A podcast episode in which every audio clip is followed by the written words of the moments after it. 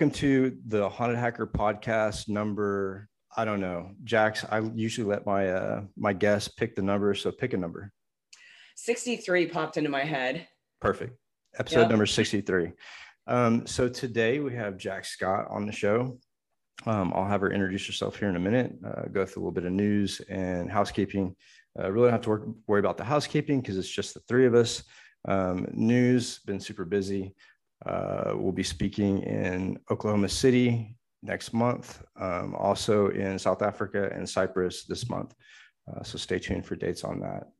So, Jax, it's so awesome to have you here um, on the show. We have a lot of similar similar background uh, points, and I think it'll be a really good conversation. So, why don't you um, introduce yourself and give a little give a little bit of background about you know how you got into cyber and, and kind of your journey. Absolutely, Mike. So excited to be here. I love the conversation we were having even before we hit record. So this will be a fun episode. My background is really unique in how I got into the space that I'm in today, being in really cyber threat intel and running my own firm. It started in 2008 when I went into IT while I served in the military at that time, active duty and it was there wasn't cyber. So it was working help desk doing sharepoint and i would do stuff like setting up network infrastructures in the middle of a, a field in a what we called a big ass tent a bat. And we would just we would set up these infrastructures we would run operations and we'd come back. So that was kind of my background for a really long time really on the network side. And i hated it I despised it. I wanted out of it because they always treated IT and the G6 and S6 guys just terrible in the military. So when I had an opportunity to get out of it, it was to go to special ops. So I joined this really unique program for just women called the Cultural Support Team Program. And through that, I started getting into the intelligence world, but the, the physical human side of intelligence and understanding how to get information off of uh, specifically women and children in the Middle East. And the reason we were doing that is to fill the information gap in that area. So I did that for a few years. And then what happened is I got an opportunity to go into a new branch called electronic warfare. And I, I became a warrant officer in that branch. And I was so happy because I was finally out of IT for a few years. And then what happened is the next thing you know, the Army had this brilliant idea to put electronic warfare under cyber command because that makes complete sense. And the next thing you know, I am now sitting in cyber.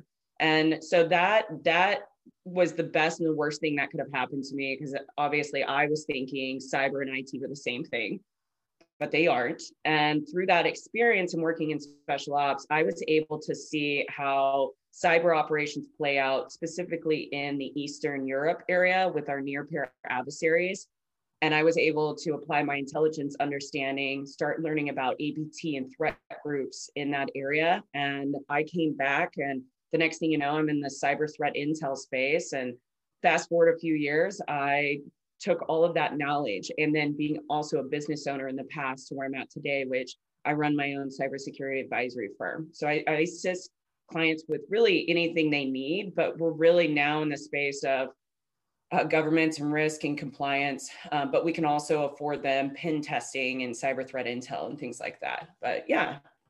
That's really cool. So our, our similarities are, are pretty amazing. So I did intelligence in the military, um, start off with signal intelligence and then went into uh, the cyber warfare rate. Uh, so at, at, one point I worked for the J6 uh, at USJFCOM in the yeah. CND in the CND cell and then uh, went on to work at Bank of America in threat management and, and uh, pen testing and red teaming.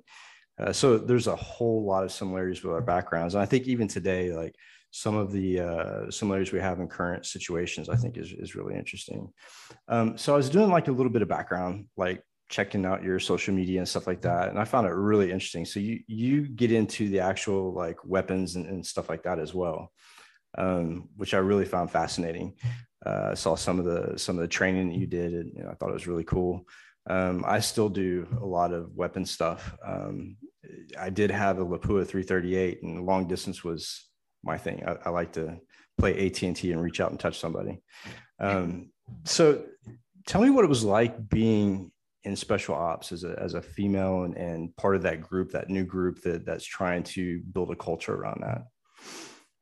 Yeah, that's such a great question because we just had uh, our we call it our CST uh, reunion every year. There's a small group of us that get together.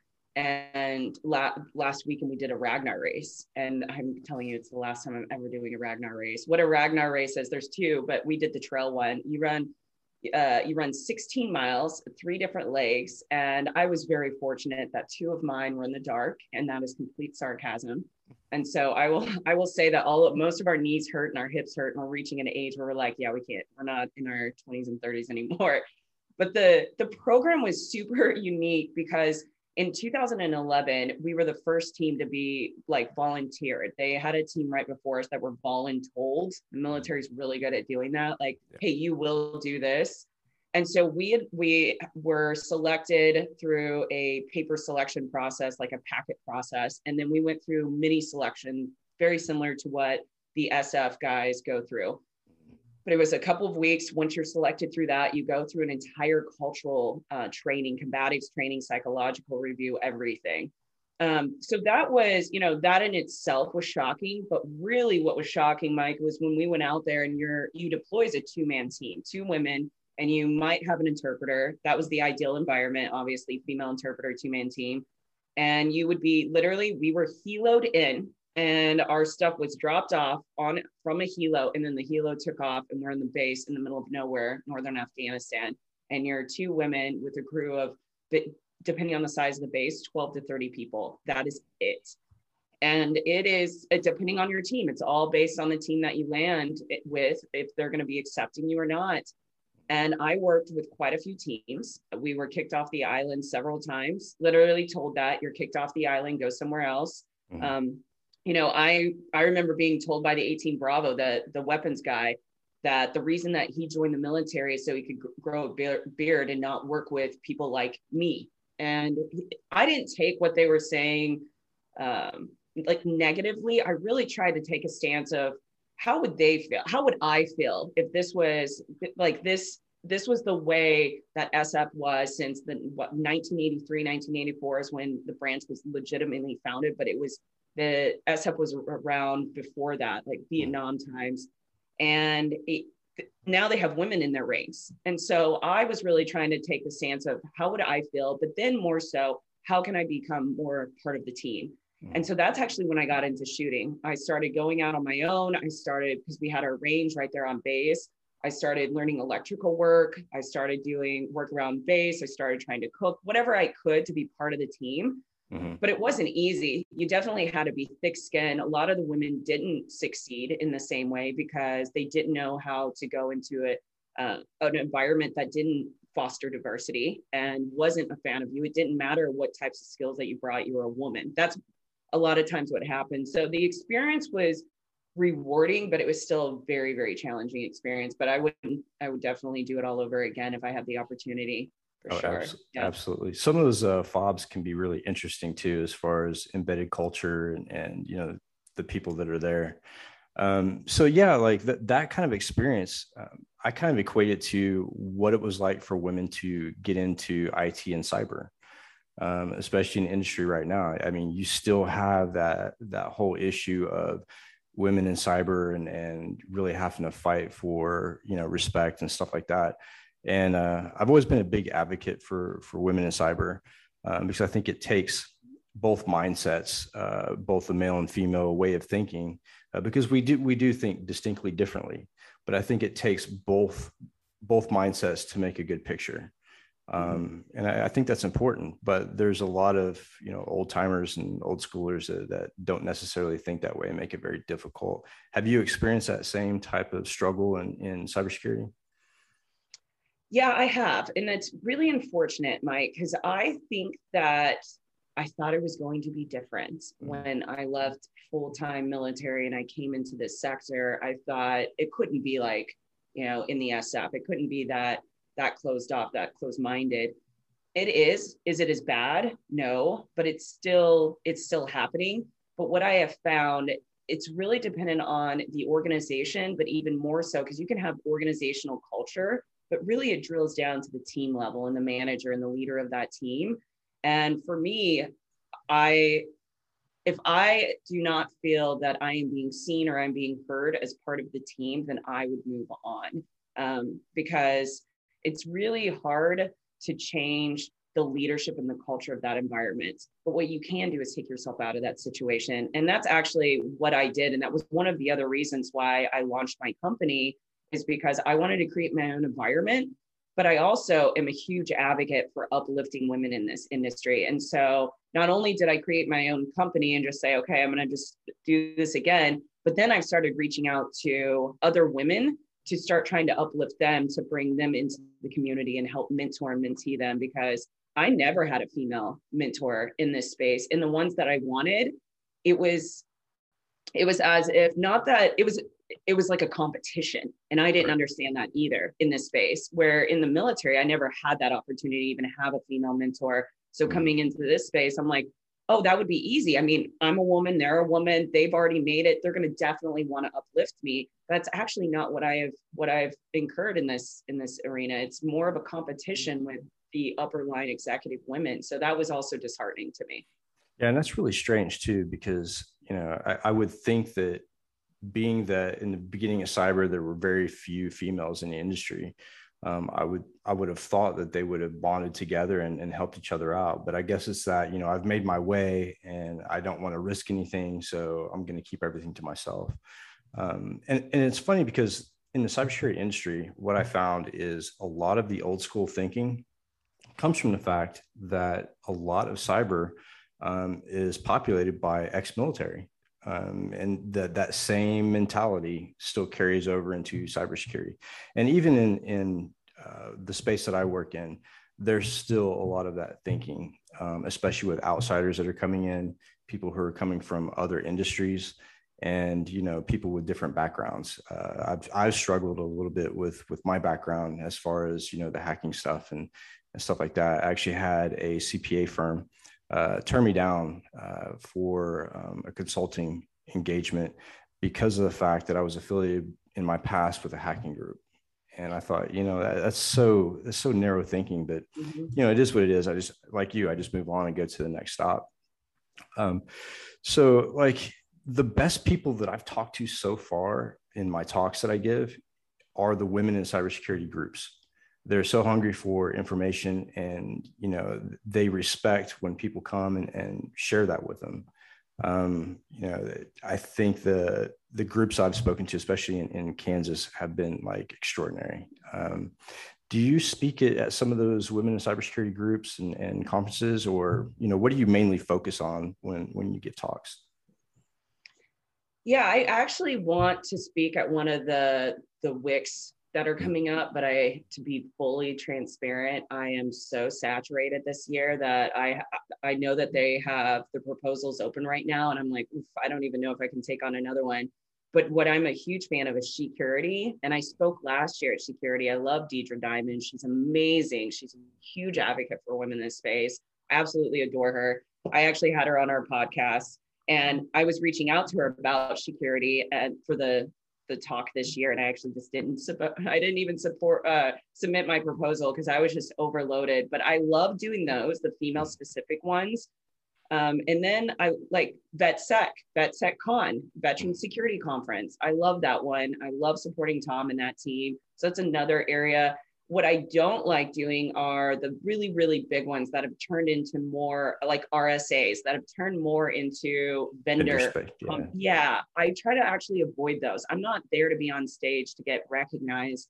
Instead, I want to do I want to do engagements with the community of individuals that are hungry to learn and to connect and to thrive as a community. So I really focus on those speaking engagements.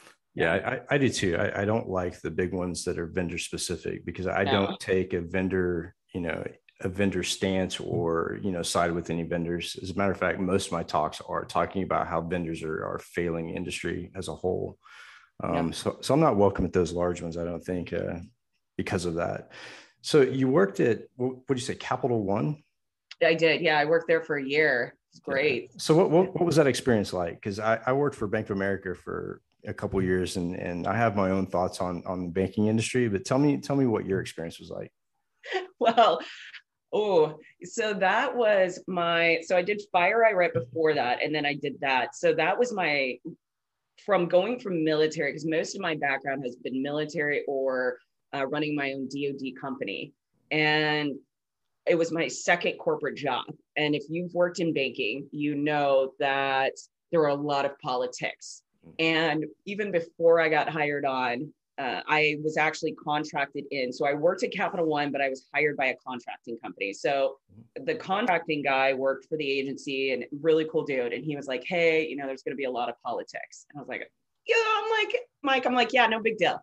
And then, but my director at Capital One, prior military agency guy, really cool dude, he was like, Hey, you know, there's going to be a lot of politics. And I'm like, okay, like still, I'm not, I'm not fully comprehending it yeah, I figured it out within about, it probably took me about four to six weeks. Oh, I figured it out. And um, it was, it was almost a blowout on a Slack channel between me and another guy about actually TA 505 and arguing about TA 505 and then me doing a brief. And since I wasn't Intel, I was Fusion. He got upset because I out briefed him, is what happened because they were Intel and I did a better Intel brief again politics i didn't realize because i thought we're all a team like i'm just providing additional data for us to reach the end goal yeah i got pulled off to the side by my manager because the it, it went to like director level director level and back to my manager about what mm. i had did and i was just i was blown away so through that experience i can tell you it was one of the best learning experiences i have ever had i had a mm-hmm. great boss that was understanding that was like, hey, I get that your heart's in the right place, but here's like the environment here. And so from that point on, I, I was my I was a little hurt, I will say. My ego was a little damaged. I like took a seat, you know, took a step back, licked my wounds, and then I'm like, all right, I got this. I'm gonna I'm gonna understand politics. So for the next like 10, 11 months, I just figured it out and, and it was a great experience. I helped build their fusion center from the ground up with an amazing team. I was actually just talking to them yesterday. They reached out to me. So I didn't want to leave. I had a great opportunity and so I pivoted, but yeah, it was a learning experience. How was your experience there? Because mine was, yeah, it's a very interesting dynamic, especially just in Capital One. I don't know if that's across the board in banking, but I was like, whoo. yeah. So, so my experience was almost identical to yours. Actually, I started at Bank of America as a contractor. Um, and I was doing their vulnerability management, which basically was running Foundstone and reporting which ones are like 30 days, 60 days, 90 days, whatever. Um, so I left and then came back as a full time employee um, on the risk management team and threat management. And we had people on the team that were ex OSI. We had one guy that was special forces, human intelligence. Um, we had multiple people from the military and then a couple uh, business you know entrepreneurs that came on um, same thing you know we would come up with with this detailed structure of, of a specific group and it, it it was accepted by some people and rebuked by others. And you know it was is that whole political game. Yeah um, but my experience was a little bit different as when i left. Um, i put in my resignation and it was about bonus time right? And the reason why I put in my resignation is because I knew the FBI had started an investigation. And I, I wanted to leave the bank because a lot of the stuff had to do with Occupy Wall Street and some of the groups I was with. Uh, so when I resigned, um, they actually gave me a huge bonus. It was like 60 grand to, you know, to stay. Wow. Yeah. It was, they basically wanted me to stay. And I was like, you just don't understand. I, I can't stay. Like things are going to happen. And, and, you know, I, I just got to go. Um, but the experience I had, like the bank was so siloed, right? They mm-hmm. have the risk management and then they have threat management, mm-hmm. and those two people don't talk. Um, you know, and the credit carding, you know, the, the, people who are in charge of the credit cards, like they don't want to talk to threat management or risk management. Like it, it was just really strange. That was my first experience with a very siloed environment where politics ruled other than the military, because we all know in the military, everything is siloed and you know there's always a fight for need to know and all that stuff um, but yeah it was really interesting and looking back back then and some of the uh, threat intel that i was gathering and, and getting into different groups um, they were really proactive and it's probably the most proactive industry in my opinion when it comes to security and threat management uh, even some of the industrial companies I've seen really don't go in that deep as far as uh, the financials did. Um, so yeah, it was it was really really interesting. And now you talk about the the threat actors that's one of my favorite topics because I've been so involved in that space for so long um, and looking at psychological profiles, and each group is different and motivations are different. Um, just off top of your head, what is your favorite APT group and why? Oh, probably TA 505. And the reason why I liked them so much is because you nobody knows actually who they are per se. You know, mm-hmm. that you have these assumptions that they could be Russia. And a lot of people think possibly it's a part of APT 28 or 29. But when you really start like actually doing the research and sitting down and peeling that layer and unpacking TA 505, you don't know who they're associated with and if anything my my belief is i think that behind the scenes there's a couple of different nexuses that make up ta 505 so i just i find what they do really fascinating and they're it's just really hard to create attribution of who actually is that group that so yeah. Yeah they're really interesting and they're like the cicada 303s of the dark world. Yeah. You know so I, th- I thought that was a pretty cool comparison. I love cicada 303 by the way. Um, but yeah, the the different threat actors are really interesting. You know, we were talking about IOCs and and some of the different methods that these groups uh, employ, and I've seen some really unique stuff. Um, but one thing I, I don't think people understand is a lot of the ransomware that we see is regenerated and mm-hmm. not necessarily used for the same purpose. And I, I, have I've come to a theory, and I think it's pretty close to actual fact, mm-hmm is that a lot of these groups are hired by nation state actors, a lot of the lower level um, ransomware groups, and they deploy their their ransomware, and you know they use the veil of you know we want money, but really behind it all is a more intelligence gathering, sort of like China did back in the days of the VA when they actually traded data uh, to build dossiers on on specific individuals, and I think that that's currently going on today, and I think they're targeting specific industries for that for that purpose specifically. Um, what, what are your thoughts on that? I think you're spot on. I think that right now we're in a really interesting and dynamic place within the cyberspace. And mm-hmm. I think so because um, we are advancements in technology. If we are just looking from it from the United States and we look at the advancement of technology like IoT devices, we're going to be, you know, it's going to be uh, three times as many IoT devices on our networks by 2024. Um, and then we just look at machine learning and artificial intelligence and those devices that are going to be coming out, and then don't even get started on quantum computing.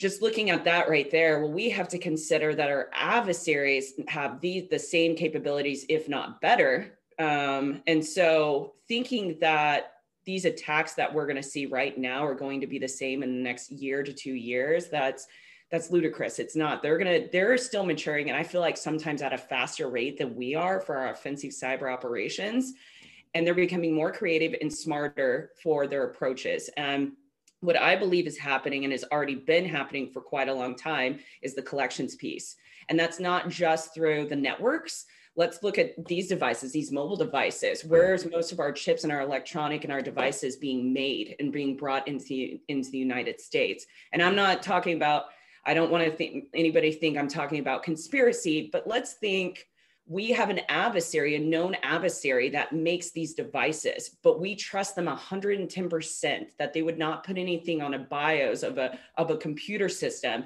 that they could at some point in time turn on and start collecting information off of us. We truly believe that they would never do anything like that. Okay. I don't though. So I think that this collection has been going on for quite some time. I think that they're becoming more creative and they're using different TTPs to make it happen. And you're just speaking about one of the many. And so I, yeah, I would not be surprised if we see something in the future that is, we're in a collection posture right now and it's um, we see it in the military forget what it's called where you you do all your collections before you go out there it's uh, the pattern not pattern of life but it's the same thing that they're doing. I can't think of the name of it. Mm-hmm. if I think of it, I'll say it. But um, yeah, it's understanding your environment and your pattern of life, and you're creating your intelligence picture. That's what they're doing. Mm-hmm. And then eventually there'll be accumulating events that'll happen, or there'll be multiple events to lead up to that event. So I, I absolutely am. Uh, yeah, I agree with you 100% that that is what's happening right now, and it's it's quite frightening. And it's one of the things that definitely keep me up at night thinking yeah, about it. Most definitely. I mean, look at like the past uh, problems we've had. Let's say Huawei, right? I mean, yeah. the DoD and government were actually buying Huawei equipment and putting them in place, yeah. and then finding out later, oh shit, our information is going back to China. Yeah. And then just recently, the D- DJI drones, um, we all knew that the information was going back to China, including uh, imagery, uh, geolocation, flight patterns, all that stuff. And who bought those drones? The Secret Service. It's like, I mean, come on, yeah. let's yeah. get on the same page. Um, but a lot of people too, they, they fight me on this, the fact that the things that, that we see other countries doing, they tend to believe that our country does not do that. Mm-hmm. And I try to explain to them that we've been disrupting uh, elections for eons, you know, trying to throw coups and, and get people out of government. Um, we have our own cyber attack army. Um, we actually have uh, commercial businesses that have malware creation labs. So this is legit. Like we're playing part of the game. We're not innocent, and you know we. This is a the the wars that used to be fought on battlefields are now moving to the ethereal realm and I think we're going to see a lot more of that, you know, cat and mouse, cloak and dagger type activity. Um, but what I find really interesting is China is, is, is as far as nation states go, I think they're the most interesting to me because if you're a company and you build a facility in China to save on, you know, marketing and, and industrial cost, two days later across the street may be your same company, but with a Chinese name but we continue to do that over and over and over again. I used to work for NEC Unified, and NEC opened up a plant in China. And shortly thereafter, China had their own NEC company that was producing the same phones. Um, so it's it's one of those things where where do we draw the line? I know that yeah. we need foreign relations. I know that we need you know trade back and forth, but at some point we have to draw a line and say, look, you know this is enough. You know you've already stole most of our data you're replicating our facilities and, and costing the us and, and the citizens money. So at what point do we cut that off? And I don't know strategically if we ever can. What, what are your thoughts on that?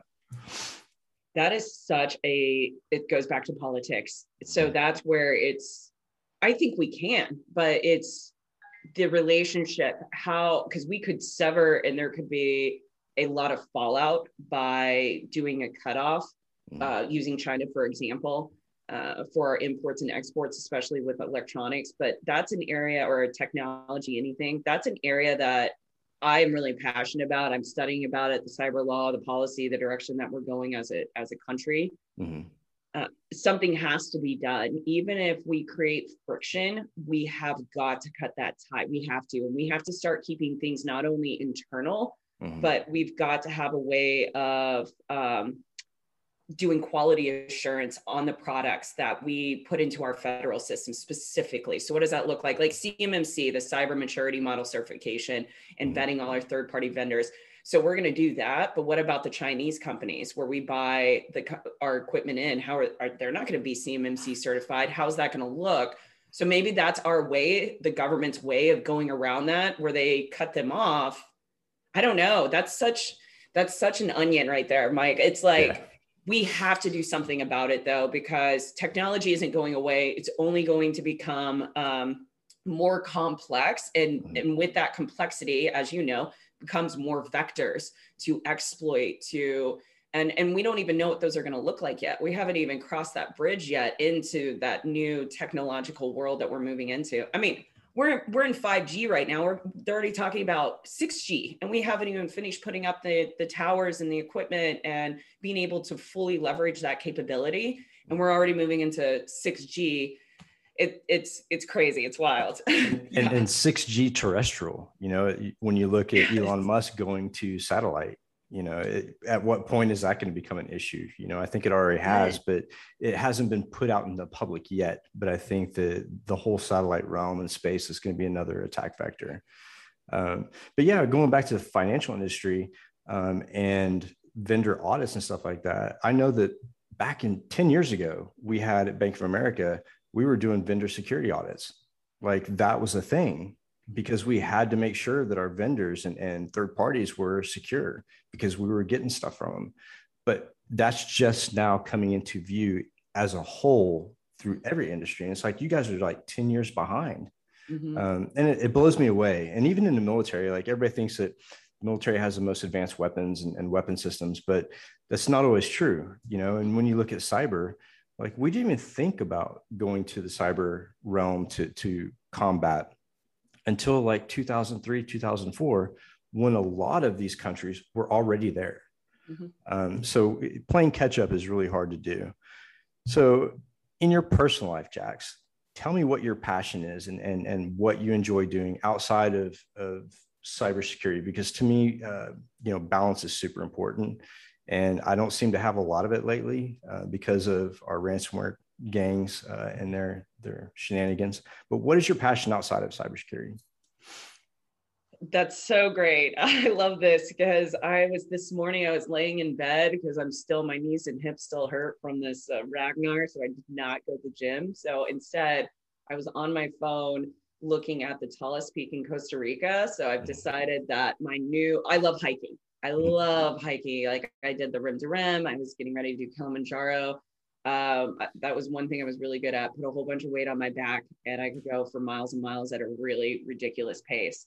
Yeah. And so I've decided that I'm just going to start flying into countries and climbing like the highest peak. Now I don't have any desire to do um, the tallest peak in the world or anything crazy like that, but like Kilimanjaro, Costa Rica has like a 12,000 foot peak, which is not that's not anything for me because I used to do the 14ers in Colorado. So nice. hiking.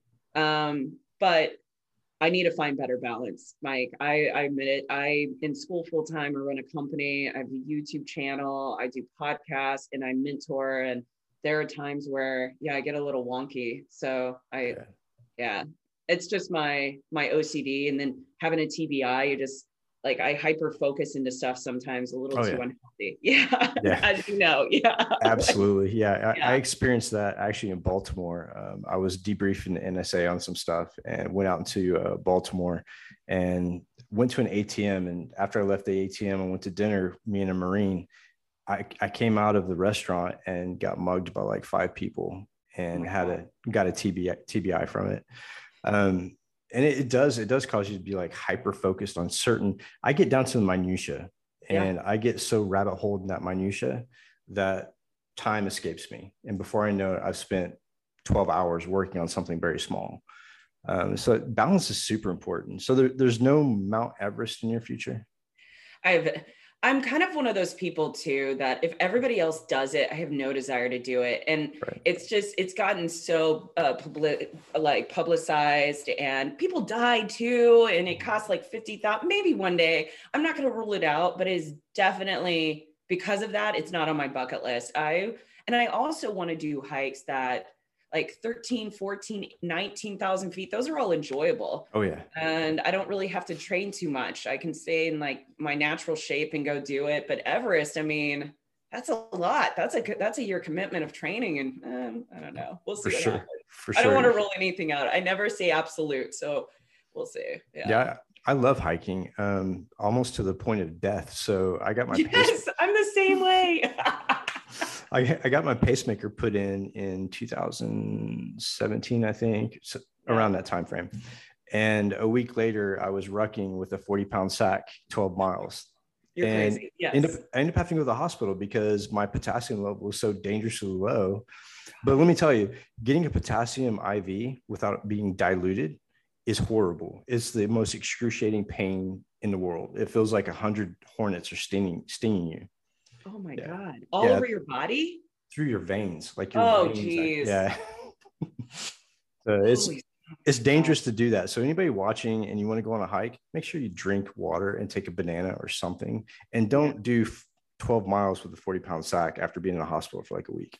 Bad That's idea. what I was just gonna say. That that's probably what the kicker was. But yeah, yeah, no, I always tell people I like to hike till death sometimes, and they're like, "Why would I hike with you then?" But it's I don't know. It's it feels so good. Like I try to find if I'm in Colorado, I try to find if I only have a few hours, I try to find on all trails the hardest hike, shortest distance, and I'll usually try to do a peak and go straight up or something. And people are like, "You're I don't understand," but like you, it's like I don't know. It's the heart's racing. You're exhausted. Mm-hmm.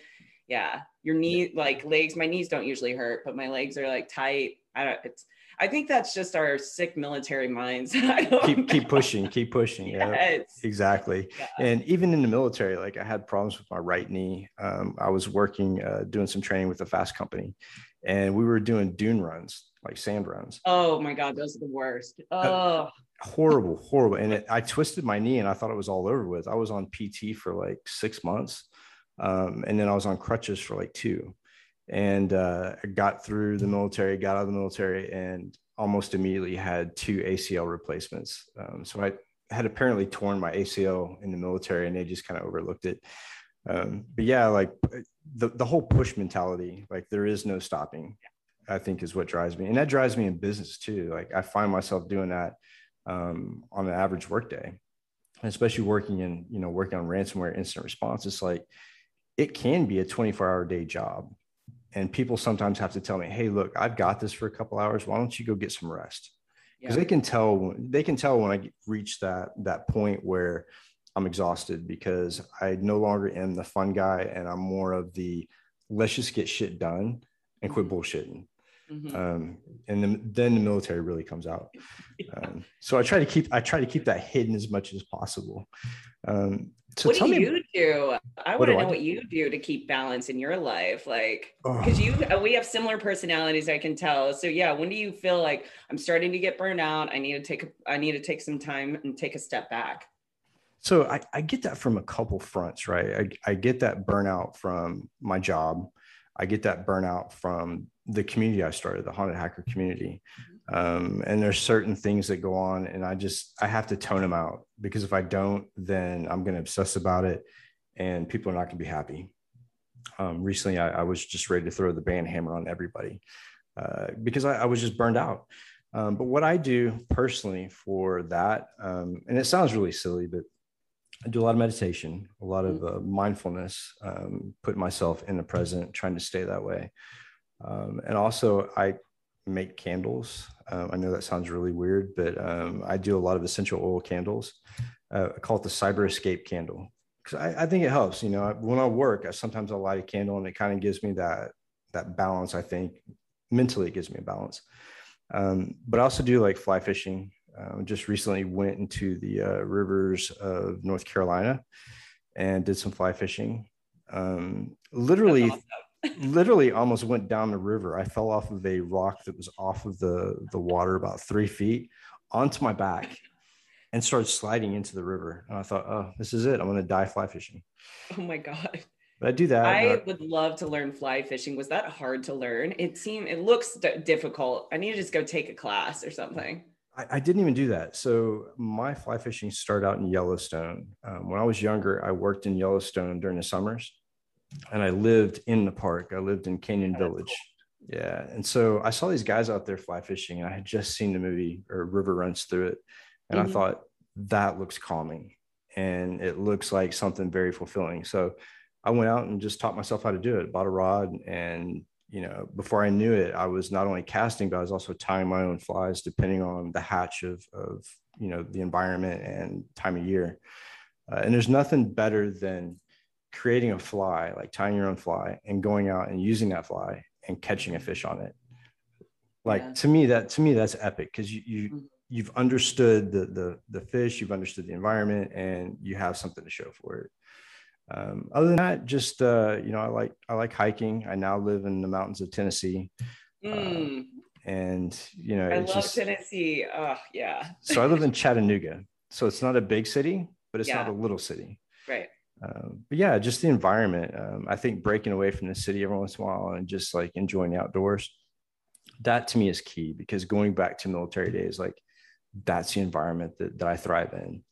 Um, and in nature, I can be alone and I can have all the morons quieted and there's nobody talking. Because I also have Asperger's. And so I get overwhelmed by a lot of things. Um, so it's important for me to, to break away and isolate and calm things down every once in a while.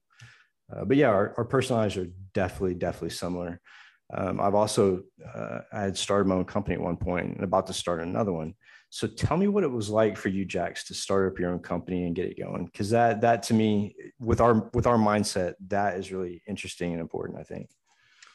Yeah. So the first time, so I started my own company at 19. So that was my first entrepreneur. So it was always kind of part of me. I was hustling perfume out of the trunk of my car at 19 years old. So I did that for about a year right before I joined the military. Um, so I just had that entrepreneur spirit. But when I really launched a firm, it was a DoD contracting firm, women owned, veteran owned, that whole thing. You know, NAICS codes, all that.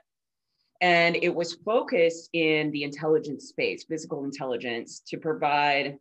And I say physical intelligence, like we provided physical beings and personnel, women operators that had 10 plus years experience, either in the military or elite law enforcement SWAT personnel. And we would provide um, on ground support to embed, for example, we had an operation where I had a team of women that would embed in the eco terrorist cells that were trying to vandalize the DAPL pipeline, the oil pipeline back in 2016, right after Trump had been elected. There was a whole bunch of vandalism, vandalization and a lot of these eco terrorist cells were starting to set up camp in the indigenous areas and they were trying to stop the the laying of the pipeline. And so i had a company that hired us and so we provided early warning and intelligence and stuff it was a challenge um, because I was a token woman, a token company working again in a very male dominated area. Most of the companies I worked for were like Triple Canopy stuff. So very alpha male special op guys. And it was really hard to get work. I had a business partner at the time that it was not the most ideal environment. I learned a great deal from him, but I I realized that I didn't know what I didn't know about business and he wasn't teaching me everything. So there was a lot of things that in a way I got taken advantage of, but that wasn't his fault. It was because I I was not knowledgeable about what was past performance and how to do certain things on contracts, all this stuff. So in in 2018, um, due to bad decisions, not um, not assessing and taking care of my PTSD from deployment, all these things, Mike, I went homeless. I lost everything. My business partner and I split ways the first part of 2018. And I was really determined to be like, you know what, I'm going to show you I don't need you. I can do all these things. Well, at the same time, I had really toxic friends. Um, I, I, you know, was internally going through my own trauma. But that was the point in time where I hit rock bottom, owning, running my company. I mean, I hit it hard and I like started digging. so I had an opportunity. A friend of mine, Sergeant Major, reached out and said, Hey, we have a deployment 2019 going to Eastern Europe. Love to have you on it. Literally didn't even give me a choice. He's like, You're coming on as the cyber warrant officer. And so I had nothing else really going on. I was living on the floor of my friend's house and I said, Okay, let's do it. And I closed my business doors and I made it happen. And that was the turning point in my life because I I was finally able, like you said, about getting into nature. Well, that was kind of my breakaway, get rid of the noise, start over. I had a steady paycheck. I I put my I really put my head down in business books, podcasts. And then I sat there and I said, what do I not like about my current environment? Mm. And how do I change it? And I did this huge shift in my life. And so when I decided to relaunch my company this summer of this year, um, it was uh, it was not planned. It was but it wasn't. I was working for a company that uh, it turned out they did not have the budgetary uh, they didn't have the budget in place for me after they had just hired me on. Mm-hmm. and i was released from the company. I was laid off. And as soon as that happened mike that was the summer of the share. i was sitting right here in this desk. And the hr woman didn't even turn on her camera when she told me that i was laid off they didn't give me an explanation outside of just we have budgetary restrictions. And it was a shitty feeling. Mm-hmm. And mm. a lot of PTSD came back, like being homeless and everything. But instead of me sitting there and feeling sorry for myself, I sat there for about five minutes and I'm like, okay, this, and I recognize this sucks. This is a mm. crappy situation to be in. Um, but I'm a lot better and I'm in a much better place than I was in 2018. And the first thing I thought was, you're going to run your own company. You can do this. And I literally went on LinkedIn. I changed my title. I put my company name back up there. I already, my company was still, my LLC and everything was still active. Changed it all. And I started making phone calls to uh, CEOs that I knew in the space to let them know that my company, I didn't tell them what happened. I just said, you know, uh, my company's up and running. This is the space we're in. Love to do work with you. And then I reached out to a dear friend of mine and I said, as soon as I called him, he answered and he said, well, I called him that afternoon. So that mm-hmm. evening, so I'd been planning and doing all this stuff. And that evening, I called him, and it, first thing he says, he said, "Well, looks like you have some extra time on your hands, huh?" And I was like, "Thanks, Joe." And he's like, "Hey," he gave me some suggestions. He said. "CMMC is a big space. Um, I will support you on the back end." He has a big firm. He's like, "Bring in clients, we'll support." And the next thing you know, yeah, I did a hard pivot. And I will tell you, I've already landed one contract. We just submitted a proposal. Actually, you're submitting it this afternoon for a possible second contract. And I believe and I have faith that not only is uh, will my company maybe be wildly successful, but it's gonna my life will completely change. And it's it's because this time around i not only had the right network and the right friends and the right and the right circle around me but it was mm-hmm. my mindset of going yeah. into this differently. So uh, it's you have to fall. Like business like you have to fall. You have to learn because there were so many things i was doing wrong the first time i ran my company. Mm-hmm. but now today i'm just i'm in a really healthy space. So i'm really excited about outpost gray and myself that, and like the direction. Yeah. That's really awesome. It sounds really good. And you know kudos to you for for bringing it back up and and starting over again. When I came back to uh, the U.S. last October, um, actually a, a, year ago, almost to the date, um, I came back to the U.S. with 60 pounds that the UK government gave me to fly back and be repatriated. Um, had no place to go. Uh, literally was homeless um, on a drastic scale. Had no money to my name. Had no job. Um, nothing I, I, was literally deported, sort of deported, sort of escorted uh, back to the U.S. Um, and had to start all over again. Uh, I had to find a place to live. I had to find a job. Um, and with my background, it was very difficult um, because of the things I'd done in my past. But, you know, there's a certain sense of accomplishment when you reach that very bottom and you're able to bring yourself up to a point where, hey, I feel normal again. Because I, I don't know about you when when when you were homeless and, and dealing with all that, but I felt less than human. You know, it was like I'm back in the country that I'm supposed to be, you know, a citizen of, and I can't get a bank account. I don't have a place to live, no money, no job. This was not my choice to come back, you know. So what do I do? I was so baffled.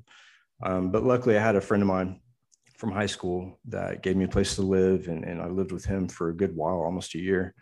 Uh, and just recently branched off and started getting a bank account. Even though I can only have like a savings account, it's not like a real account. Um, I'm starting to rebuild myself. And one thing that helped me was the podcast, uh, talking to others and, and hearing their story and how you know they became who they are and, and what steps they took to get there and that helped me a lot because in my mind, I was so lost. I was like, what do I do now? You know, like I knew I couldn't stop. I had to keep going because that's the whole mantra of, you know, what I've done for the past 20 years. But it was like, but which way do I go? Um, and so the idea of starting a company is really appealing. Um, at one point, I thought I was going to turn the podcast into a company itself, um, but I'm not so not so sure of that. Um, I think you know I've always wanted to give back to the community. I always have. That's been my point since I've been released by the FBI and, and kind of let go. Um, I think the the next step for me is starting another company. Um, and you and I shortly talked about it before we started recording. Um, giving back to me is what that means to me is going after groups that are taking away from from small businesses, from companies, and, and making people's lives miserable. And ransomware is one of those one of those things. Um, so look for an anti-ransomware group to pop up in the short future um, to actively go after ransomware groups. So I yes. won't say I won't say how we're going to do that, but it's it's going to get ugly really quick, um, and that's just how I operate. I like to I like to shock and awe and just take things over. Um, yeah, I, th- I think it's I think it's really cool where you came from, and I read the whole story about you know how you how you were homeless and, and how you built yourself back up, And that's one of the main reasons why I wanted you on the show, not just because you have an amazing background, but you have a real story, like a, a personal story. Um, a lot of people, you know, jump into the industry and, you know, they're CEOs or they come from a business background. They have they've not had any real struggle because they haven't been outside the US. Um, those of us have been in the military and seen what it's like in other countries. You know, it, it's a huge thing to to have to build yourself back up. A lot of these people haven't had that experience, and I think that's where the mindset of helping people out comes from. I think that's pretty inherent with anybody that goes into the military. So, Jax, I, I super appreciate you being on the show. And I think at some point we should do some collaboration. I think that we have similar mindsets and, and I think we could produce something really cool. Um, anything else you want to add before we shut down the podcast? I have a question for you before we shut it down. Yeah. So, sure. I am super interested because, you know, your background, and we're going to have to have you on our podcast, Hackers and Hexens, because we're very similar in that of being able to i we have a podcast to be able to, sh- to allow people a platform to share their stories sure. and i'm curious from your background and where you're at today if there are individuals right now that are like struggling to get in this space and there and i actually i had somebody message me i don't know her at all she messaged me on linkedin late last night i saw it this morning and she is just she's so desperate and she can't get a job she's applied and all these things and being in those desperate places, it's it can seem like endless. So is there advice that you would give to somebody to help them through that that where they're at in their life? Like maybe it's breaking into the industry or maybe there's in a place like where we've been where it's like, yeah, is this ever going to end? Yeah, so so I do have some advice about that, and I had to teach myself and learn from my own advice um, when I went through that situation um, first of all, you have to be in a good mental state, right? You have to be okay. You have to be faithful in, in, in what you're doing and know, project that that's going to happen. You have to almost like put yourself in a position where you have a job, you're you're associated in industry, and you're moving up. You have to view yourself that way. Um, once you start projecting that, it comes to you. But the main main point is you have to be mentally okay. You have to have some sort of routine and you can't quit. Um, I've had so many doors shut my face because of my background or um, because of other things. And I, you just can't stop at that. You can't let that shut you down. You have to believe in yourself and you have to keep moving. And among other things, is you have to maintain relationships. Um, and I, I preach about this all the time. Cybersecurity is not about the ones and zeros. It's not about the new techniques, the new tactics, the new hacking tools it's all about people, people and relationships. Um, if you can build relationships and maintain them, then things will things will work out. You'll have positive results. But the moment you start isolating yourself and not reaching out to other people and not giving back just something, and it doesn't have to be something affiliated with cybersecurity, but just giving back and getting out of yourself when you feel low makes things so much better and so much easier. Um, and I try to do that all the time. You know, if, if someone contacts me and says, Hey, um, I want to become a, a pen tester. Uh, what do I do?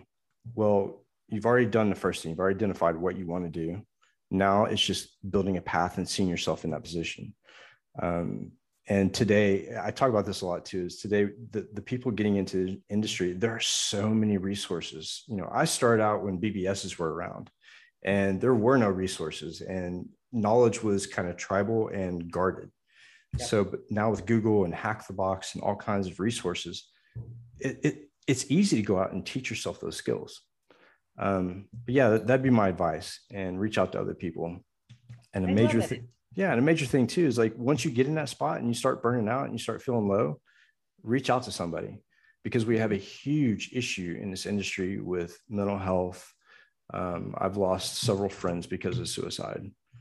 So that would be it. Cool. You're the best. Thank you, Mike. This was wonderful. I, I really enjoyed it, and I definitely think that we have to do it again. And I wish you the best with your with your company. And if you need any help with anything, let me know, and, and I'll do what I can. Yeah, and haunted and hacker community, be prepared for Mike and I to be doing some collab work in the future. Be awesome. Be awesome. All right, Jax. Have a good day, and uh, thank you for your time today. And uh, we'll see you next time. Absolutely. Thanks, guys. Bye.